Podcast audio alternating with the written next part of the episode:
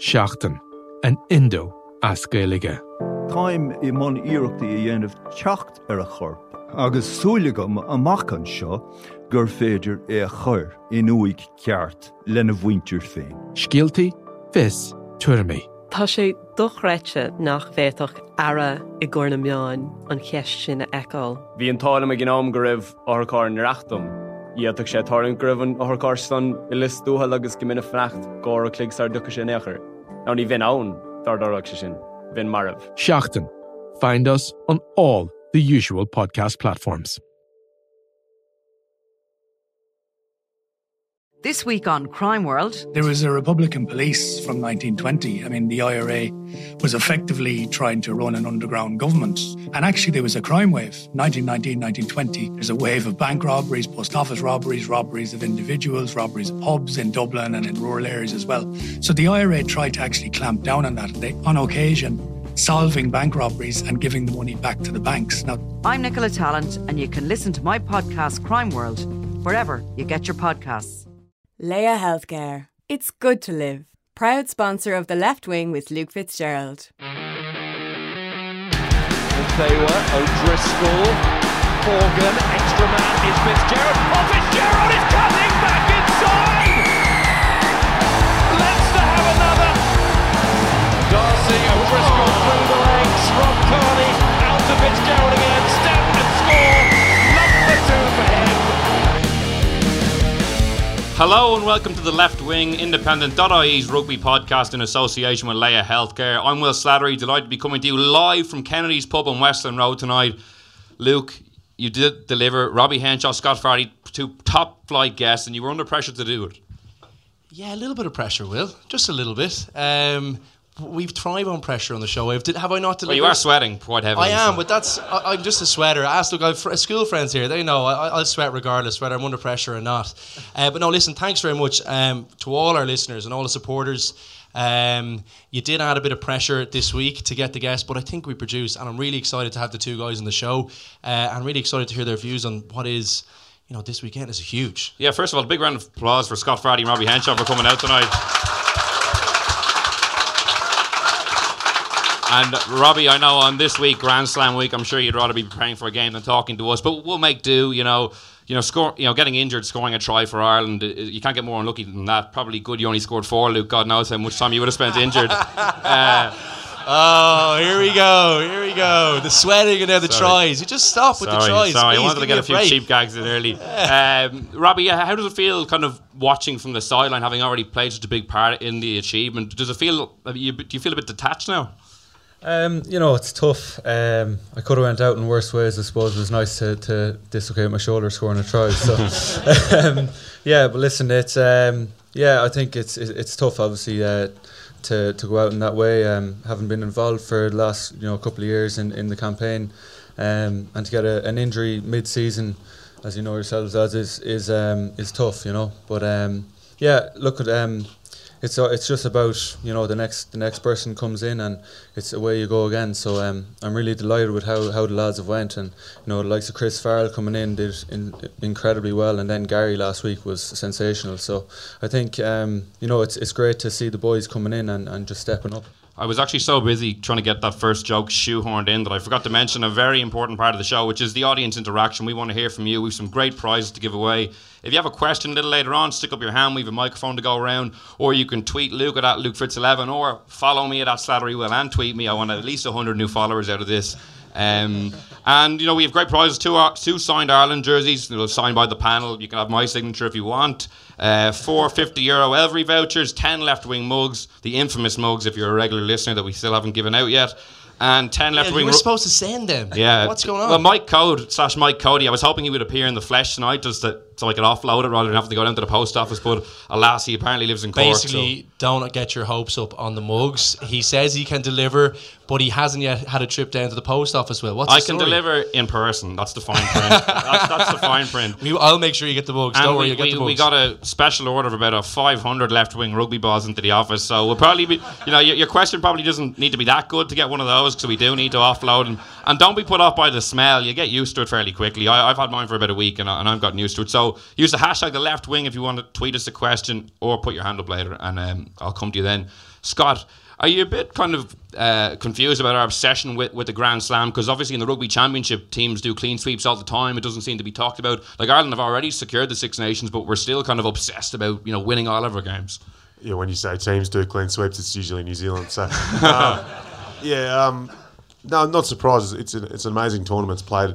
The fact that it's all played together is is great. You know, I think in Australia with the rugby championship, it's it's played over three or, three or four different time zones, so it's hard to be connected. But here you can sit and watch rugby back to back and, watch the tournament play out. But um, yeah, not surprised. It's a historic tournament, and um, it's something that I'm only just getting used to following. I didn't get to see much when I was back in Australia.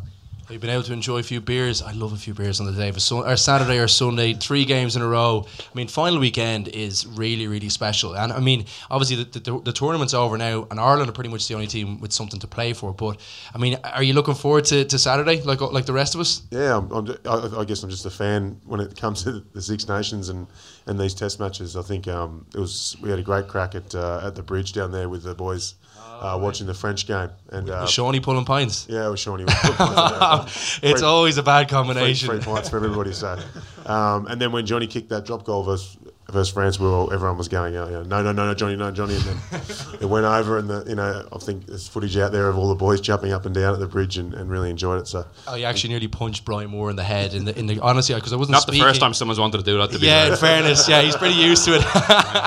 but I was giving it this one. I think himself and Eddie Butler were still talking as it was going on, and I just, I mean, it was unbelievable. I mean, and that's the Six Nations seems to keep producing these moments. Will what about?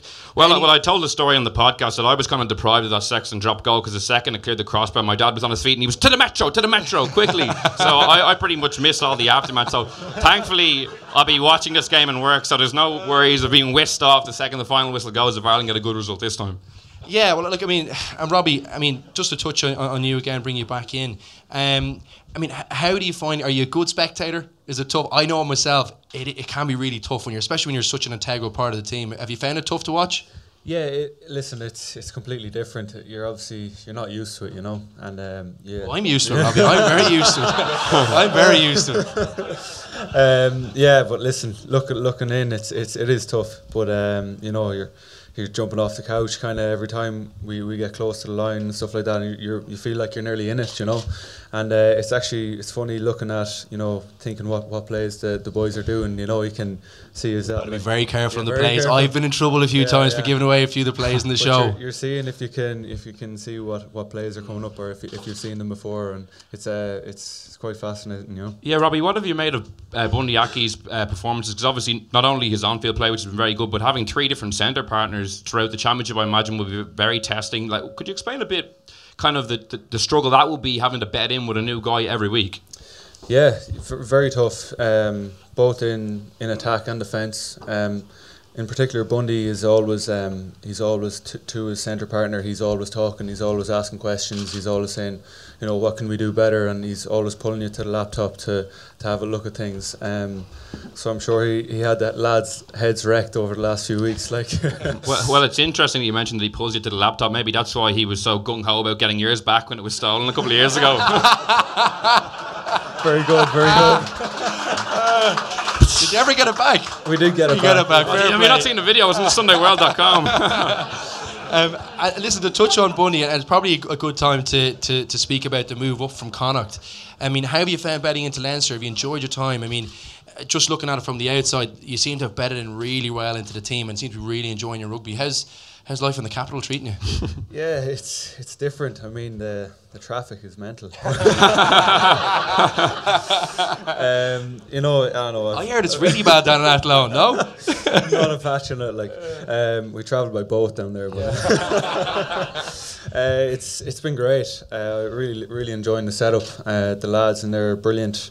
Um, you know, it's just it's just been a breath of fresh air, and I think you know, for me, uh, I think it was really important for me to, to have a change in, in my career and, you know, a, a, new page, I think, and just to get some different experience and, and go to a new club at all was brilliant. Um, and it's definitely benefited and helped my rugby, I think. So, um, yeah, I'm really, really enjoying myself um, in, in Leinster at the moment. And Scott, you've made a big move as well, obviously up from Australia. Like, what was the sales pitch given to you? Did they wheel out Rocky Elsom and Michael Cheika to really sell Leinster?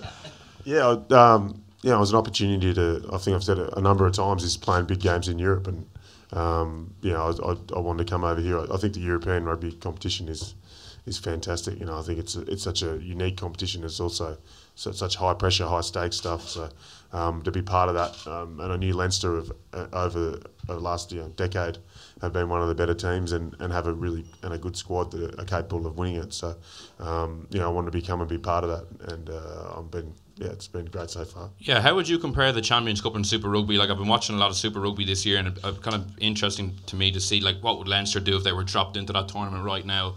You know, it seemed from the outside looking in that maybe the the New Zealand teams would be the only ones that would probably be able to challenge them. I don't know what you think.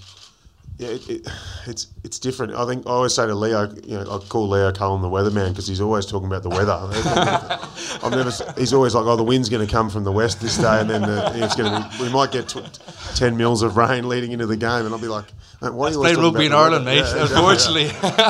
so I think the weather plays a huge part, and you've seen that with. Um, you'll see that with the way teams play, and you see the way Glasgow play with the new di- with the new pitch compared to what they played in the, in the old um, on their old pitch when it was a was a mud bath. I think I, I didn't play there, but um, actually, man, the amount of games that were called off in that place, yeah. it was like a bath. Yeah. Firhill was it? Firhill, I think it was. Yeah. I mean, how do you find the, the change? I mean, when you say like the conditions play a huge part, as a forward, especially, it looks to me like the game is very different in, in that part of of the of the team. Yeah. I mean, as the backs, you know, I mean, I suppose it's obviously more difficult than the backs to produce really flashy stuff, but in the pack you know, Southern Hemisphere forwards to me look like they've got great hands. Do, do, you attribute that to the weather and the style of play, or is it just a, a way of playing rugby down there? Yeah, I, yeah, we always try to play with a fair bit of width, um, but here it's obviously close quarters stuff and, and all that. But I guess in a, I guess the way that uh, guys are coached here in school is, is probably run first kind of attitude where we're a pass first, and especially you know growing up and watching New Zealand teams play, the you know the, the ball moves a lot for us. So um, I think you've always taught how to pass first in, in Australia, but a lot of times here I'm, you're trying to, you know, you need a uh, crowbar to get the ball off some guys. So, um, but um, yeah, I think it's, you know, I think usually back to that weather thing, I think it, it, plays a huge part on how, how the game is played and how you develop as a, as a young player. So. Robbie, just going back to, to your role in the Ireland squad now, uh, you know, it's funny, like a couple of years ago, you were the kind of the next young player in the team. Now you're almost a veteran. You have players like Stockdale and James Ryan. Like Luke's, up, you know, you've been out of the game uh, seemingly I'm years. The, yeah. as, as Paul O'Connell said to me on the phone, I just retired, and he said, "Welcome to the scrap heap, kid." I was like, "I am part of the scrap heap, unfortunately." But I mean, yeah, but Robbie's so in a far different like, position. So now. What age you, Robbie? Twenty five. Twenty four. Twenty four. Yeah, going. I can't believe it. yeah. So how, how have you found, found that kind of transition to be, being almost one of the more senior players in a team, even though you're quite young? Yeah, definitely. Um, I found this year in particular uh, in the Irish camp, you know, there's more of an onus on me to, to step up as a leader, I suppose. Whereas in the, the previous years, I would, would they would look to you know the the main guys like Johnny, Conor Murray, Bestie, and the guys. So you know, it's there's been a bit of a challenge for me to to help, I suppose, the, the new faces coming in. Um, so yeah, that's that's been that's been a bit different for me this year, and I've I've tried to, tried my best, um, not to step up as a leader, but um, I've been more of a person to do it kind of my by my own actions, but rather than you know, through words. So I try to try to do it that way. And just moving on towards the England game, Scott, uh, you know, Eddie Jones's back row has been quite heavily criticised, in particular the balance of it. You know, he's picked Courtney Lawes at six quite a lot. You know, you've obviously played a lot of second row and a lot at six you know, what's the kind of difference between picking maybe a, a second row at six versus maybe picking a traditional blind flanker? He's probably seeing a, the benefit of having um, big men to line out. So you're looking at, you know, doing a job at six. I think you've got to be a, a good line out option as well, especially in Test rugby. So um, you got to make sure you can nail that roll down. So you, the, the Peter he's, he gets picked on the back of you know what he can do in the line out first and foremost, and win ball for Ireland. So he can run their you know fairly um, crazy set plays that Joe Schmidt comes up with. So I think it's important that, that that six does that role for him. So he's probably looking in that way. He knows Courtney Lawes a good jumper. Itoje there, you know, they've got a number of good jumpers under with those guys there, and they're going to win ball. And then once they control possession, they're going to kick well, and they play pressure rugby pretty well. The English they they did it to us to us as Aussies a few times where you know they just kicked really well and put us under a lot of pressure and uh, and we couldn't exit and then next minute you know suddenly they accumulate points on you very well. And while we're on the subject of that area, it looks like they're going to bring in Don Armand, who we obviously have a little bit of experience in Leinster playing against this season. I mean, what do you think of him? I, I, I watched him against Montpellier over there, and I thought he was unbelievable for Exeter. And he's a real, I mean, he's a real battler in there for Exeter and a big part of their pack. Do you mean if he gets if he gets picked, do you think he'd make a big difference to them? Yeah, yeah, I think it'll change up a bit. I think, um, I, I, you know, you know, I could I missed last week because I was on the plane to Japan, so I missed last week. So Courtney Lawes is, I think, injured for the game. he's injured. Again. Yeah. I know he got injured, but um, yeah, I think he's obviously in form. I think he's Exeter on top of the table in the premiership. So um, you look at those guys; it's surprising how, how few of those guys actually Yeah. end up into the into the side. So I think there's only one or two guys that, that are consistently making the the squad. So um, yeah, it's, I, th- I think he'll he'll add something different. But um, it looks the Exeter guys are quite fit and they play with a, a fair bit of pace. So um, you know, it might make a difference to how they play. And Robbie, it looks like Eddie Jones is going to make a change possibly in the centre, bringing on Farrell out half and maybe bringing in Ben Te'o and pairing him with Jonathan Joseph. From a centre's perspective, would you rather defend against, you know, a Ford Farrell Joseph axis or the, maybe the Teo Joseph with Farrell at 10? Uh, defend against probably. I'd rather have. Hmm, good question. Thanks. I think. Um, Thank you. You know, Do I win a ball or? Can I can I jump in here as well? I, ju- I think as well, like if you're if you're looking at them, it probably depends a little bit on how the pack is getting on. I mean, I know that sounds like a simple thing to say, but if you're playing two tens, like I think that's a big problem for for England. If they don't get any any momentum in the tight, like where do they go? It's only Te'o or Joseph who gets momentum in that spot. Otherwise, it's your Well, it was back held three. up as their biggest virtue, you know, only about a year ago. But I think they were really humming in the pack. I mean, uh, that's probably for me. That's a caveat. You also, know? if you target the, the single playmaker, there's no other playmaker running the show. Mm. Yeah. So if if this if the with when they have the 10-12 combination of obviously two tens, they've got a second playmaker that can step in and, and organise forwards and, and play off that. So obviously, if you can get the other guy out of the game with you know a really good seven or Mm. someone who's keeping on the ground regularly, you know, it probably stops them from being able to play width to width. Yeah, and then if they pick Farrell at 10, you know, um, he's a good defender, he's physical. And then if they pick Te'o at 12, you know, there's their, their crash ball runner and he'll put them over the gain line as well. So it's it's it's tough to see, but um, I think if they have the two tens on the pitch at the same time, that offers them, you know, um, if one is in the ruck, you know, the other can can run the show. And I think as well, like that's such a good point that Robbie makes. Straight away for me, if they bring in Farrell, Tio, and Joseph, they're a way better defensive team.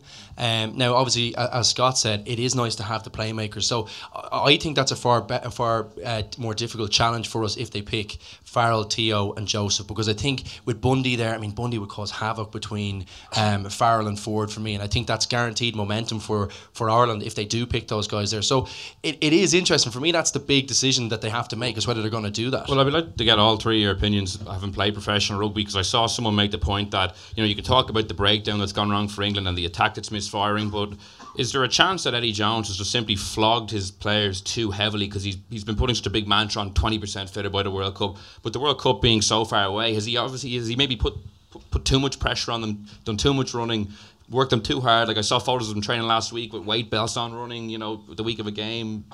Their, backroom staff's you know quality. Eddie knows how to get guys around. Dean Benton I've worked with before, who's won their S and C's there. He's you know, one of the best I've had. So in terms of and their GPS data and stuff like that, that'll be they'll be well maintained. But uh, I think it's more so the amount of games they play in the premiership would be um, detrimental to no matter what.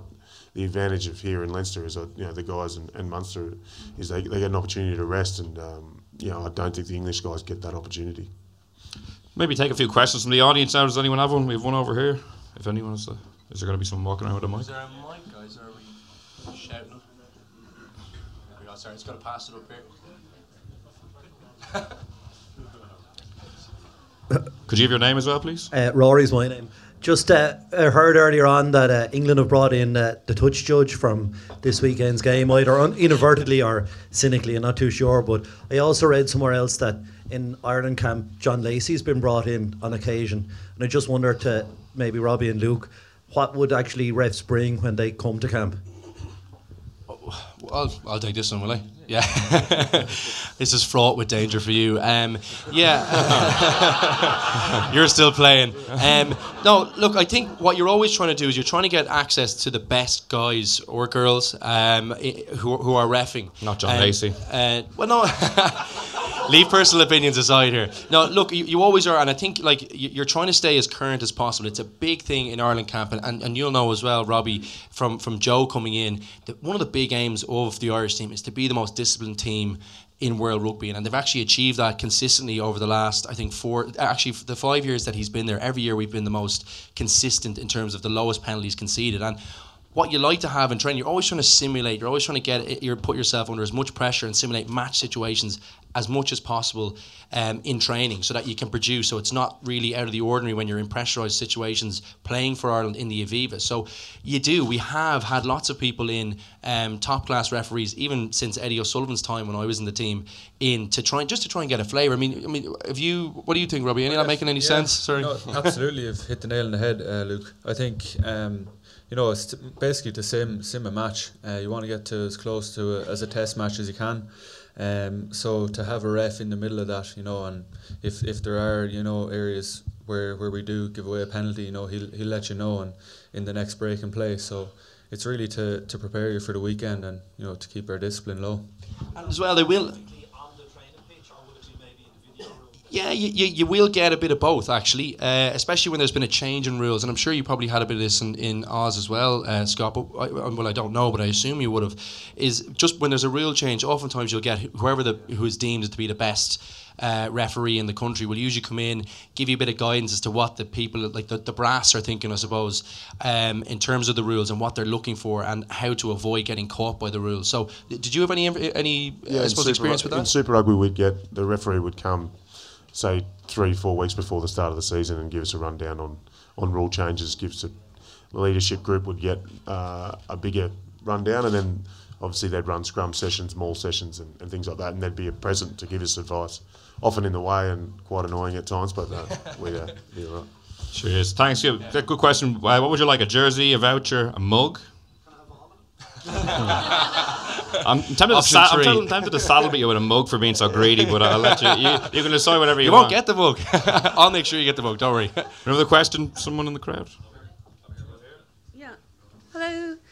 Can you hear me? Yep. Hi. Hi. It's Neve again. Hi, Neve. Uh, so yeah, I'm kind of related to what that last question was. Is there one rule that you would love to see introduced to into rugby or something changed?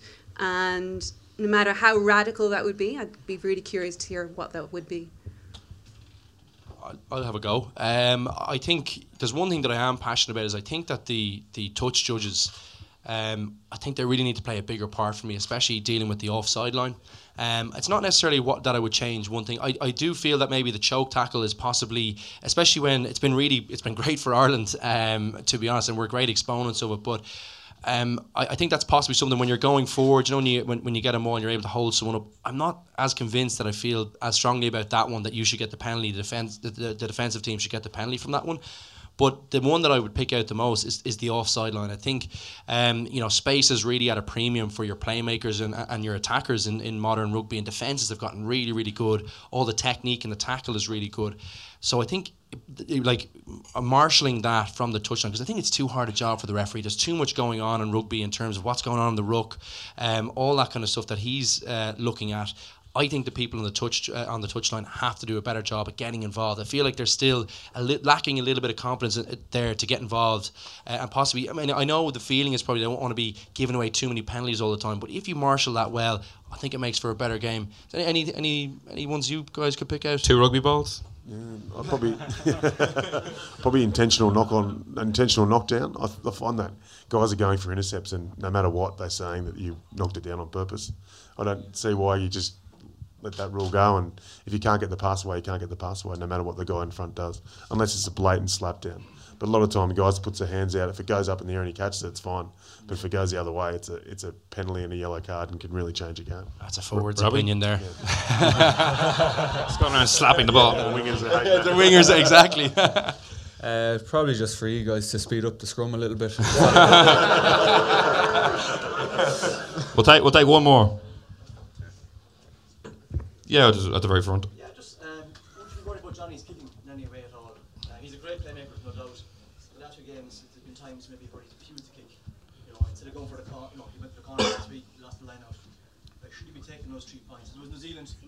You know, in five minutes a game, they'd be going for those points. I, I think in the context of the competition, um, I liked it. I thought it was a real like we were saying to, to Scotland that we think that we're better than you. Um, and we're going to go for the juggler now. I understand. I like you know if you're trying to win the game first and in a really tight one, I, I think Johnny will take that kick. Um, but I thought there was a. I think they, they it sounded to me like behind the scenes they had made a decision they were going to go for the bonus point, um, and they were going to do it from the first whistle. And Joe does that from time to time. He'll try and take a team by surprise. He does it with lots of little, little things defensively. With little, you know, you'll know some of the moves he does defensively, and obviously in attack.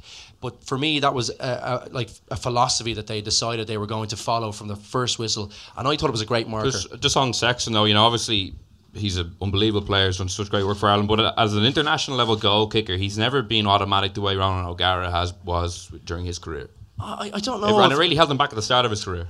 Yeah, well, I think it's a really difficult thing. It's massive pressure. I mean, international kickers. That, that- I mean, trying to remember, especially a, as a ten, um, you know, I think trying to remember all the game plan, trying to get people in the right position all week, and he's really physical as well. I think he's got. He does. For me, that's the reason he's Ireland's best player. Still, I think is that he's he can do a bit of everything for me. And um, I mean, his playmaking ability, his handling is incredible. The kicking side, um, you know, I I think he's had an off day in the competition. I back him every time I see Johnny Sexton standing over a ball in a pressurised circumstance, especially for I mean over the years with Leinster when we really needed him to pull one out of the bag. His kicking stats I think go through the roof for me. So Well, it was Ireland, you know. I mean, the, the international. yeah, but even at, at international level, I, I like I back the guy. I, I you see the, the amount of work he puts in, um, and I back him. I want him standing over that last kick uh, to win the match against hopefully England and, a Grand Slam. Okay, we'll take a few more questions at the end. Feel end. free to give a yay there if you want But- for the Grand Slam.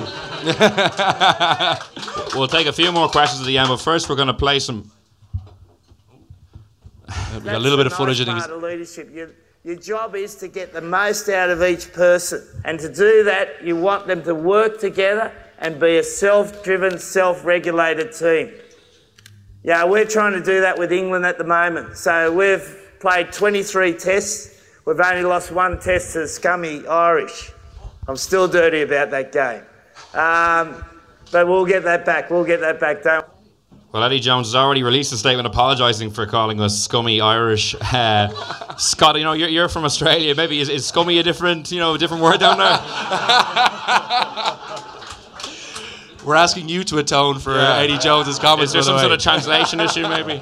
I'm not. I'm not going to stick up for him, but uh, um, you know, I think it's he's it's a fair bit of Aussie. We, I, I guess I banter a bit in Leinster as well, so we like to give each other uh, a fair bit of crap. But um, You don't yeah, walk around saying, "I he's scummy Irish." Yeah, I don't. I don't obviously call out a whole nation at the same time. Um, Eddie does a fantastic job of taking the pressure off his players. He's that's what he. That's why he's in the media a lot. So he's always in the media to take the pressure off his players. So even after the loss, no one talked about the loss to Scotland. They talked about him getting bullied in the in the car on the way home from in the, at the train station. So we, you know, you quickly forgot about what actually happened. It was a plan. Yeah, planned bully. Maybe they got that Scottish blokes in, but I think you know he's. Uh, I got. He is, he's a very good operator with that in terms of how he operates in the media.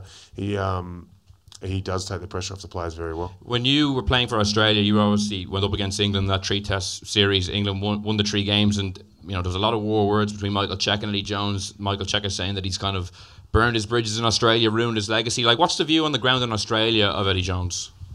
Um, I guess, um, yeah, people will be upset about some things that went down in that series and stuff like that. And you know, like, anywhere, if you, it's a bit different in Australia. You, you know, coach going to coaches, an Australian coach in England was was at the time, you know, something unheard of, and he's obviously a lot of backroom staff as well, Australian. So it was almost, you know, at some point people were kind of saying, well, you turned your back on your country, a little bit like that. But um, I, I never felt that that's a professional game. Obviously, Joe's from New Zealand here, coaching in Ireland. It's it's part it's it's part and parcel of, of professionalism. So, uh, yeah, the media stuff that went on with him in Cheika, I think it was, um, yeah, it took its toll on, on on the series. It was uh, it was a nasty series in the end and uh, very aggressive. Um, They're really good mates, aren't they? They go away. Yeah, they're well, around. they were anyway. I don't know if they are now. they're Randwick lads, so they're from the same club. You know, it's like every bloke. I'm, I think I'm the only Aussie that didn't play for Randwick. It seems to be, in So, fairness. um, yeah, they're all they're all Randwick guys. They, you know, they all know each other well, and it's, it ends up kind of um, it just played out in the media uh, quite quite largely. I think he does do a good job, though. I mean, uh, like oftentimes in in, in the media circles, which I'm, I'm a part of now, we, we we complain about people not having a view or having an opinion. I love listening to him. Every time I see him in front of a mic, I know there's going to be something interesting or he's going to say something brash that will get us talking about the game, build the excitement, build a bit of tension before the game. Are we? Are you complaining about him, Will? What's no, going I'm on? not well. He, he called us all I can't believe I'm scummy. I mean. He called our nation scummy. No, I'm not complaining about him. It's funny you mentioned that how much gold he gives. Ruaidhrí O'Connor, the Irish Independent rugby correspondent, said that you know he, he did a Monday press conference and Eddie Jones was there and he got four back page stories in a row out of it. You know, just from one press conference. It was like Christmas Eve. I reckon everyone is like licking their lips going over to, to an Eddie Jones. Um, but I mean, look, I, I do think he, he's kind of a Mourinho character for me. Like he he does, and, and what I did admire is that you know I think that is a public persona. Like he was really, um, I, I thought in defeat against Scotland and France. Um, he was fairly magnanimous. He did give a lot of credit to France and, um, and and Scotland after the game for the quality of rugby they played. So he is capable of being balanced. I, I do think it is a ploy before the game. So either apply pressure or to take pressure off his own We players. did well versus Wales. He put the pressure on Wales before that game on uh, Rhys Patchell, and then and, and fair enough, it, it happened. They drops one ball, they kick it in the corner and score the try that that, that puts them well out in front. So uh, it does work well for him. Robbie, do you think uh, if England had been going so well, winning so many games, w- will it be hard for the players mentally to kind of readjust after losing a couple and, and maybe being the un- maybe almost the underdogs again after being kind of front runners for so long? Yeah, I think um, they're going to think back to this fixture last year as well. Um, you know, over in the Aviva, but um, I think you know it'll be it's going to be a tough game.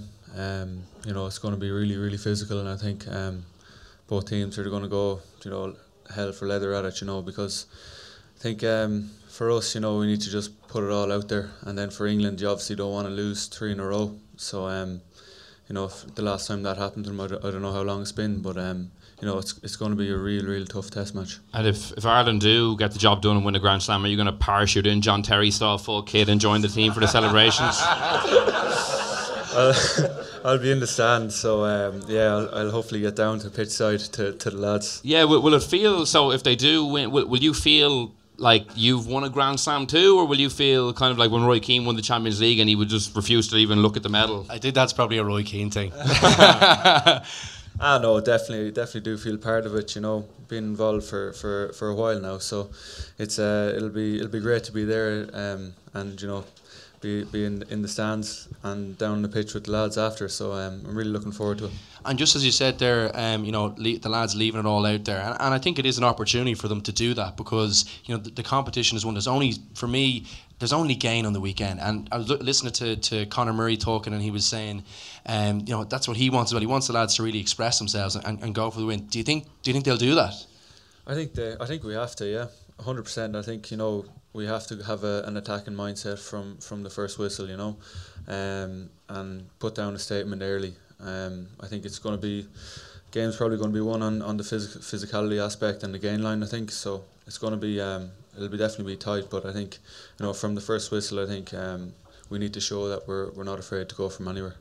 Scott, is it a slightly strange game from an Irish perspective in the sense that they've already won the Six Nations, so even if they do lose, there's no big trapdoor there. They will still have the constellation of a championship. So, is there a danger that they m- mightn't be able to deliver that peak performance, given that they don't they don't really need to, sec- to win to secure the championship? Yeah, but how long since they've done the uh, Grand Slam? Since Oh, Luke Fitz in Luke 2009? 2009. Back in the, way, way back. Way back. Way, way back. Way back. Mohawks were cool then. You know? You've been waiting for a while to get that one out. That's been a private joke for a while. Well, I think uh, they would have set out to win a Grand Slam, and um, I think uh, guys like Johnny and stuff, they, you know, are playing alongside him at Leinster, you know, they don't accept they don't accept losses. So he's never happy. No, he's never happy. you win a game, he's not happy. So um, yeah, I, he's not going to accept a loss this weekend. So I think you know you go into that that mindset. It, I think it's pretty strong within the group. Yeah, from what I know. It's funny you mentioned Johnny and uh, kind of his mindset. You know, you would obviously have heard what he was like from afar. What's it like, kind of being ordered around the pitch by him on a, on a regular basis? Were you even shocked about how intense he was? Uh, I actually enjoy it. I get on really well with Johnny because I like I like a really dominant ten. Who and the thing about Johnny is he throws himself into everything. So I think you talked about how physically he plays the ten.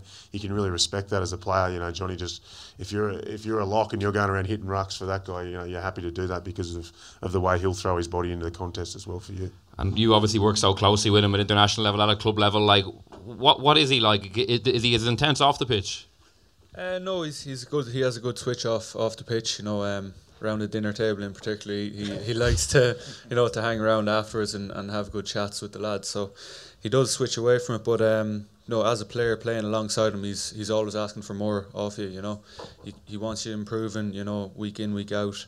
Um, he wants you feeding information into him. He wants you know uh, your centre. He wants he wants you to be his second set of eyes, I suppose, and like feed some information into him just to make his his job easier because you know as a 10 in this day and age it's it's incredibly hard to to do everything you know but um we, yeah. yeah, sorry, uh, I didn't. I, I didn't mean to cut you off there, Rory, I thought you were done there. Um, I was just saying, what I love playing, when I, I got to play clo- quite close with Johnny, obviously, for a long time, what I loved about him was that when you call for the ball, like he might even look, but you're getting it. Do you enjoy that part? Like he has real trust in the guys around him. Always, yeah, always. If you if you call a call and he knows it's on and he knows you want the ball, you'll get the ball. You know, he's he's just really good at. I think his peripheral vision as well. He, he can be looking there, but he can also spot if there's a weakness or if there's a gap on in his peripherals. So he'll pick you out uh, from the corner of his eye. And I guess when he first came into Leinster, even though he hadn't achieved maybe the Heineken Cups or the Six Nations, everyone says that he was already he had the same attitude, barking at people, ordering them around. Like, were you maybe as an established player thinking like, who the f you are you? Were like shouting at us like? I know I was only a sprog. No, um, I was keeping quiet and doing what I was told. I think, um, you know, w- with Johnny, um, I heard a story of him like showing O'Driscoll a bad pass, O'Driscoll dropping it, and him like catch that when I throw it at you. Like, Uh, yeah, well, look, that's that's what you want. As Scott said, he's a guy that you want to play for because he demands the highest standards and he delivers himself as well, which is really important. I mean, if you're not, you know, in the contact yourself, you're not getting stuck in. If you're not throwing good passes, if you're not making good decisions, people, it, you know, it can turn quickly if, if you're if you're sending Scott into a brick wall every every time. Um, you know, the lads get you don't want to be dating them all the time. So it is good. I mean, he makes good decisions and he demands high standards, and I think that's the reason why he's so t- highly thought of amongst his peer group. I'll take a couple more questions from the crowd if there is. We've one at the very front. Hey, so how's it, um, it's, it's been about a tight head, yeah? And for years we've been hearing how important it is and, uh, the importance of the scrum and, and generally then delivering the ball.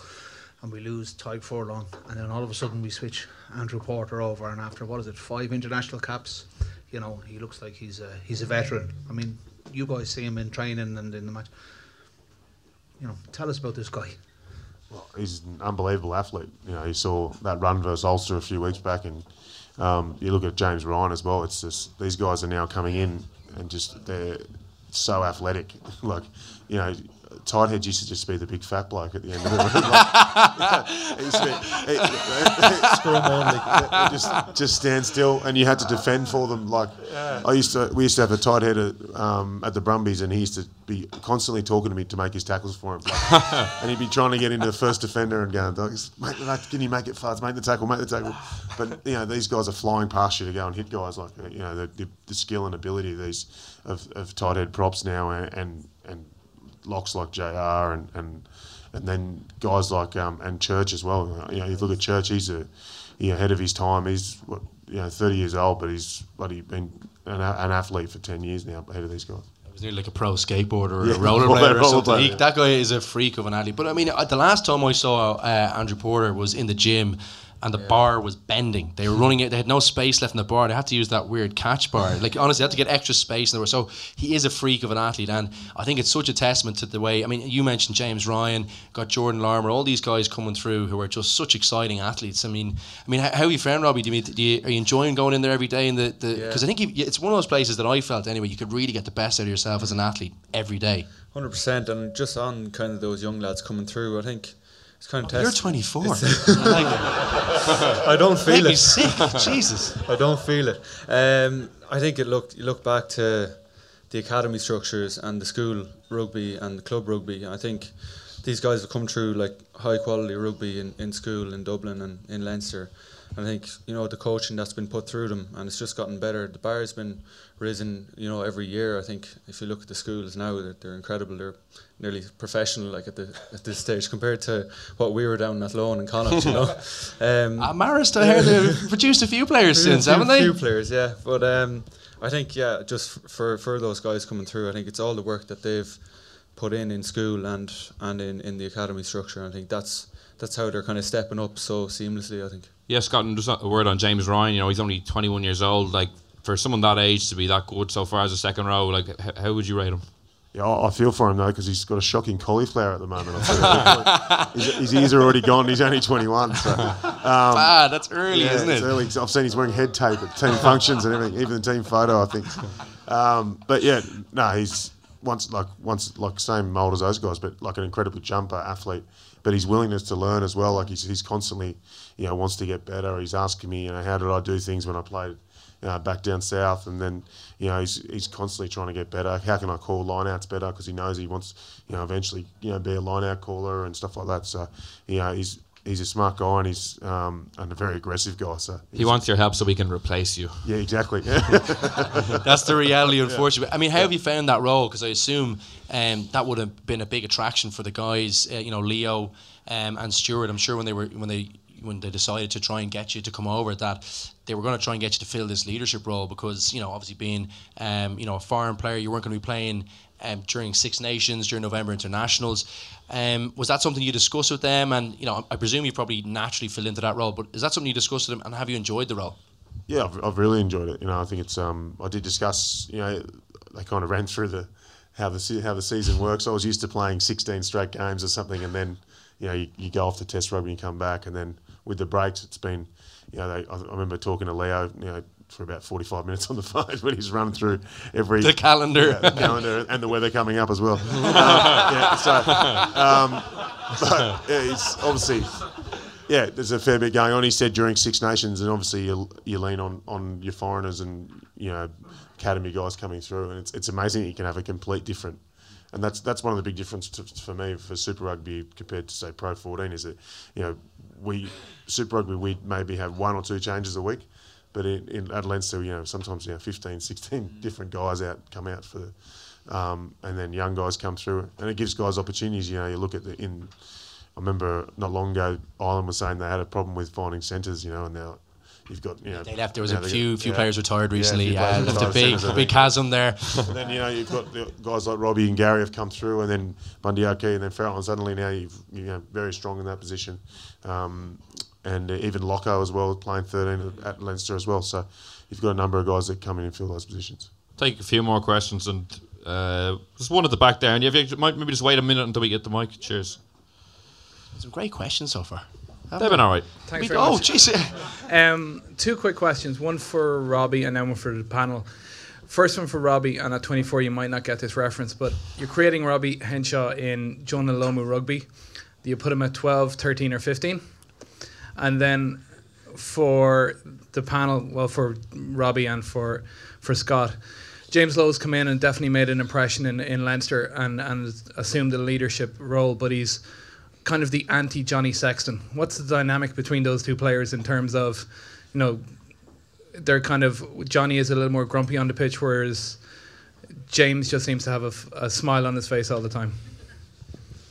Uh, the Jonah Lomu qu- question first is it? Please um, tell me you've played it. Uh, no, I haven't. Oh my God! the old, the old you one. don't know. You haven't lived. Yeah, the I'm sorry, old one. The old one. lived. Yeah, I have. Oh, I the old, I have. yeah. yeah, yeah, okay. Uh, probably pick. Uh, probably thirteen, I'd say. Yeah. Yeah, 13. You can Nice. answer the James Lowe question. You're getting all the tough ones tonight. yeah, he, he's a different character, old uh, James, but uh, he loves that stuff. Um, I guess coming here from um, from Australia, when you play in Australia and New Zealand, the range of there's different guys from different nations playing all together, and it, it's a real melting pot. You know, you've got you know Maori guys, you know Fijians, Tongans, Samoans. You know, we had an Argentinian and Japanese guys all playing a different team. When you come here to Leinster, you know most of the guys are from D4 or you know have loans. so we, we, we um, so most guys are from you know within probably hundred kilometres of each other. They grew up. They're all the same kind of guy. And James is totally different. You know, he probably didn't wear shoes until he was probably eight years old. You know? Uh, these these towns in New Zealand are very different to Dublin and yeah, yeah. so yeah, he's he's a different character, but I think it's in. I think I think um, it's worked well. I'm not sure what Robbie thinks, but to have a have a guy like this out in the squad to um, to challenge the guys' ideas and, and and then the way they think about the game, because he obviously has this kind of free will lifestyle. I like to throw the ball around, sometimes defend, sometimes not. So, um, yeah, so yeah, things. Scott, Yeah. Scott, I'm actually going to jump in and ask you a tough question now. You know, Another obviously one. James Lowe playing really well, yourself playing really well, Jamison Gibson Park is a very good player. They can only pick two of the three for the Saracens game. You know, Sophie's choice for Leo Cullen though, but it must be very annoying that one of the, your big names could be could be left off. Yeah, look, so the bus the bus driver just asked me the other day. You can't escape it now. I was walking to training with James Lowe, and they go, "Which one of you's playing next week?" Um, so we yeah, um, yeah, what, whatever's best for the team. I think obviously we're playing a range of positions, and if you know if all the locks are fit or all the wingers are fit, um, we'll just fit into that. And, you know, we just want what's best for the team in that, that week. So um, at the moment, it is frustrating that we can't all play together. Um, but um, you know, have we wait what eighteen months and and uh, Jamo will be here. Come on, Be all right. hurry We'll up. hurry up, Yeah. yeah. So maybe I can work something. My, my son was born in Ireland, so maybe we can work something through that. Hopefully, we can all play. Take together. another question. We think we've one down the back somewhere. Uh, there's just a, w- a weird narrative going on at the moment saying Ireland are, are boring at, at winning at the moment. And uh, Matt Williams said it first on Sunday, and then Gerry Thornley kind of had an article to rebuke that the next day. So I'm just going to get everyone's reaction to what, why they, people are saying that and what you think about it. I don't think so. First of all, um, you know, I, I think we've scored an awful lot of tries. Um, now it is a combative game plan. I think, um, you know, I think when Chris Farrell came in, now he can ball play, but himself and Bundee, I think they felt like that was probably an advantage. I mean, they're two really big guys, and they felt like if we can give Conor Murray, if we can give Johnny Sexton opportunities to play make with front football, we will be able to score tries against them, and I think that's what transpired. Um, you know, for, for the rest of the competition, I thought there was some. There's been some lovely rugby played. Um, you know, my one concern is that possibly with all the changeovers in the centres, that you know, and I thought Robbie, or sorry, I thought Gary did a brilliant job on the weekend, but I still th- think there's a little bit of um, they're just finding a little bit difficult at times defensively for me, and that's my one worry. They're playing against some really good attackers, and that'd be my concern. I think from a, from an attack perspective, I mean, very creative at set piece. You saw that try against Scotland. I mean, Joe still has the ability to be able to pick out where guys, where opposition people are going to be on the pitch. And, and come up with a move that'll be able to target that, that, you know a, a perceived weak link or whatever it is. So attack isn't the concern for me. I just think defensively, if we can shut out England, I think we've got enough in attack to win it. Just on that, I think that comes from the 2015 Six Nations when Ireland won the Six Nations, but only scored I think three tries in their first four games until they cut loose against Scotland. So it could have been a, maybe a fair criticism at the time. No offense to the two lads who played in that team, but uh, Well, we got it together for Scotland. Exactly. the one, yeah, the one, the one that mattered. And I think that's a fair, that- doesn't really hold up when you look at the numbers. And this one, as, as Joe usually says when someone asks him that question. Um, another. Any anyone? Uh, no, any? We're good. I think Robbie's ducking that one. Yeah, Robbie's ducking. Robbie's shrinking back here. um, any other questions? We've one up the front. Of, Fair play to you, running around through the crowd there. Very deft. With all the um, penalties that England have been given away, do you think they can correct that in time for this weekend? Scott as a forward because it has been predominantly the forwards who have been maybe penalised. Are you saying I like to give away penalties? Oh, It's you know how to give It's away. True, I know how to do it. Um, yeah, we'll have to be disciplined. I think um, with Johnny and, and Conor Murray, they'll they'll control where the ball will be in the, on the field. So uh, I, I think, it, as alluded to earlier, you know, Ireland's success can be can be um, attributed to the to how disciplined a side they are. So um, yeah, you got to beat discipline with discipline a bit. So. Um, I think, yeah, for England to have any chance, you, know, you, you can't give away penalties in, in, in a position where Ireland can launch those attacks. So get inside the English half, and then on the back of that, do what Joe does well, which is set plays and, and then score from that. One last question, then we're, we're going to kind of. Yeah, we have one, one at the front. Uh, there's been a lot of talk about sort of the defensive frailties in the Irish team, but do you not think there's a, a huge amount of that is because it's like sort of the last third of a game where we're already sort of 10, 15 points ahead. And I think with international rugby, it's are you willing to break your arm for this tackle? And that's on that's next weekend, you probably would be willing to break your arm for the tackle. Whereas if you're, you know, 15 points clear, you probably wouldn't go in for that tackle or you wouldn't hit it quite so hard. Do you think that's the frailty is because the game's already won when these types of tries are got in, especially with the Italian team? Want to go for it, Rob? Yeah. Take that one. Um, I think yes. Some of the tries that I- I've seen that we've conceded, we we look to be either off kind of a turnover where we're quite narrow, and I think um, yeah, it's been after a lot of phases, I think, as well. So teams have gotten out, gotten wide against us because we are a little bit narrow to the ruck, and I think um, that's where teams teams have got got an advantage against us. But um, coming back to someone else's question about our attack, I think we've been really clinical. I think in this in this Six Nations, I think we've put unbelievable squeeze on opposition when we get into their twenty two. I think that's kind of just keeping the foot on the throat. I think is, is that type of mentality that we have that we're we're really going for it this year. And I think you know we're we're in this position because of because of our attack and because of the pressure we've put on teams. So I think it's our attack has been really clinical. So it's worth breaking your arm, scoring a try, definitely not making a tackle. Is the moral of the story. Um, so just uh, one kind of last look at, the, at this weekend, then, um, Luke. Like, what's the kind of key thing Ireland will need to get right? You know, we, we've discussed, touched on a few things, but what's the one thing that about you put above everything else? I think defensively for me is the big thing. I think we have enough in attack, we have enough creativity. Um, I think England are we're going to be, if they pick the right guys uh, at 10, 12, 13, they'll be a bigger challenge for us to break down. Um, but I think if we defend well, we have enough. I think we've got a better pack. It's the first time I can think of an Irish pack going over to Twickenham where I think we have the ability to bully them. Um, we mentioned the props earlier on. I think the, I think Tadhg Furlong and, Porter at tight head, and we've two Lions props uh, at loose head. The bench is a it's probably the best bench Ireland have ever turned out. Oh, I think it might be, and, and I and I have to say, um, you know, I'm I'm really excited about this one. I've changed my mind. I mean, uh, you know, the stats would say, how, could England lose three on the bounce? Will they lose the last one in Twickenham? I don't know. It makes it. I mean, it's a it's a tantalising one. It's why we're all so excited about it. Do I think we can win? I do. I think defensively, um, you know, and to touch on that question there, um, they need to get the, the, the, mindset right at times. I think there's been people that have kind of come out of the system at times, and I think people haven't followed that person when they make a mistake. That's a big thing defensively. When someone makes a decision, even if it's the wrong one, you all need to buy in. It's a domino effect. That's the rule of thumb. And I think just I, would probably attribute a bit of that to you know some younger guys in the team still learning their trade, and I'd probably attribute to a bit of changeover in key positions. I mean, Robbie is kind of the fulcrum of that defence, has been for a long time, and you see it in Leinster as well. Um, and I think that's probably for me the key areas. And if they can bully them in the pack, I think we'll beat them. Scott, a lot of people have been saying that they just can't see England with like losing three games in a row. Like, it, do you think that will play a big factor, or, sh- or should we just kind of throw that statistic out and just focus on what's going to happen on Saturday?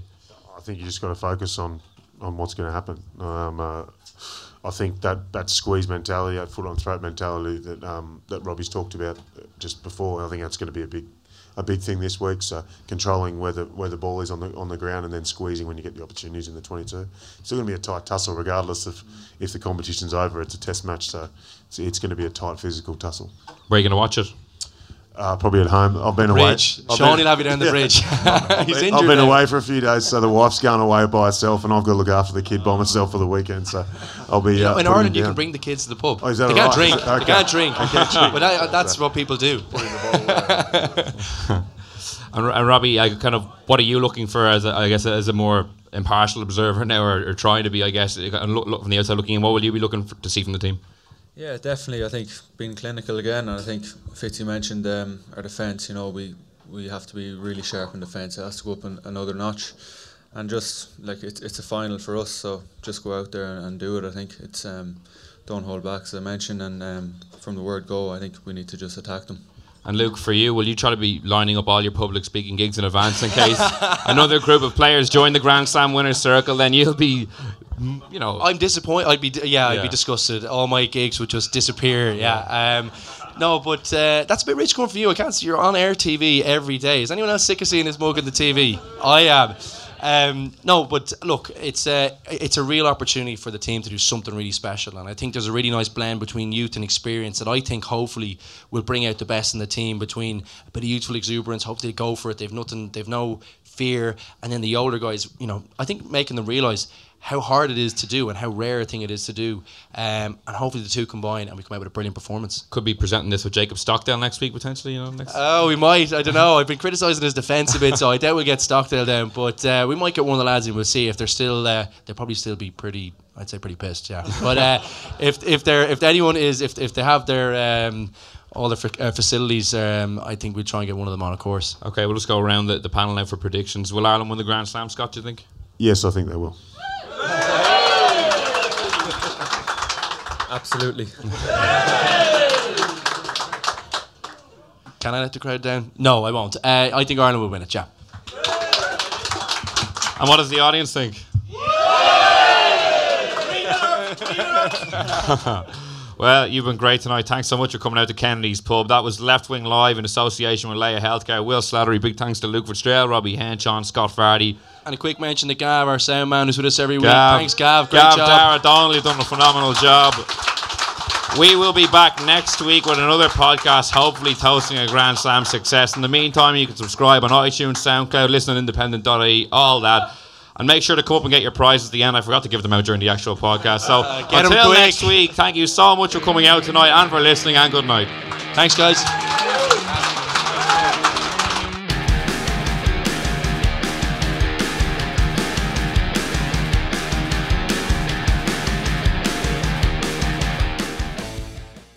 Laya Healthcare. It's good to live. Proud sponsor of The Left Wing with Luke Fitzgerald.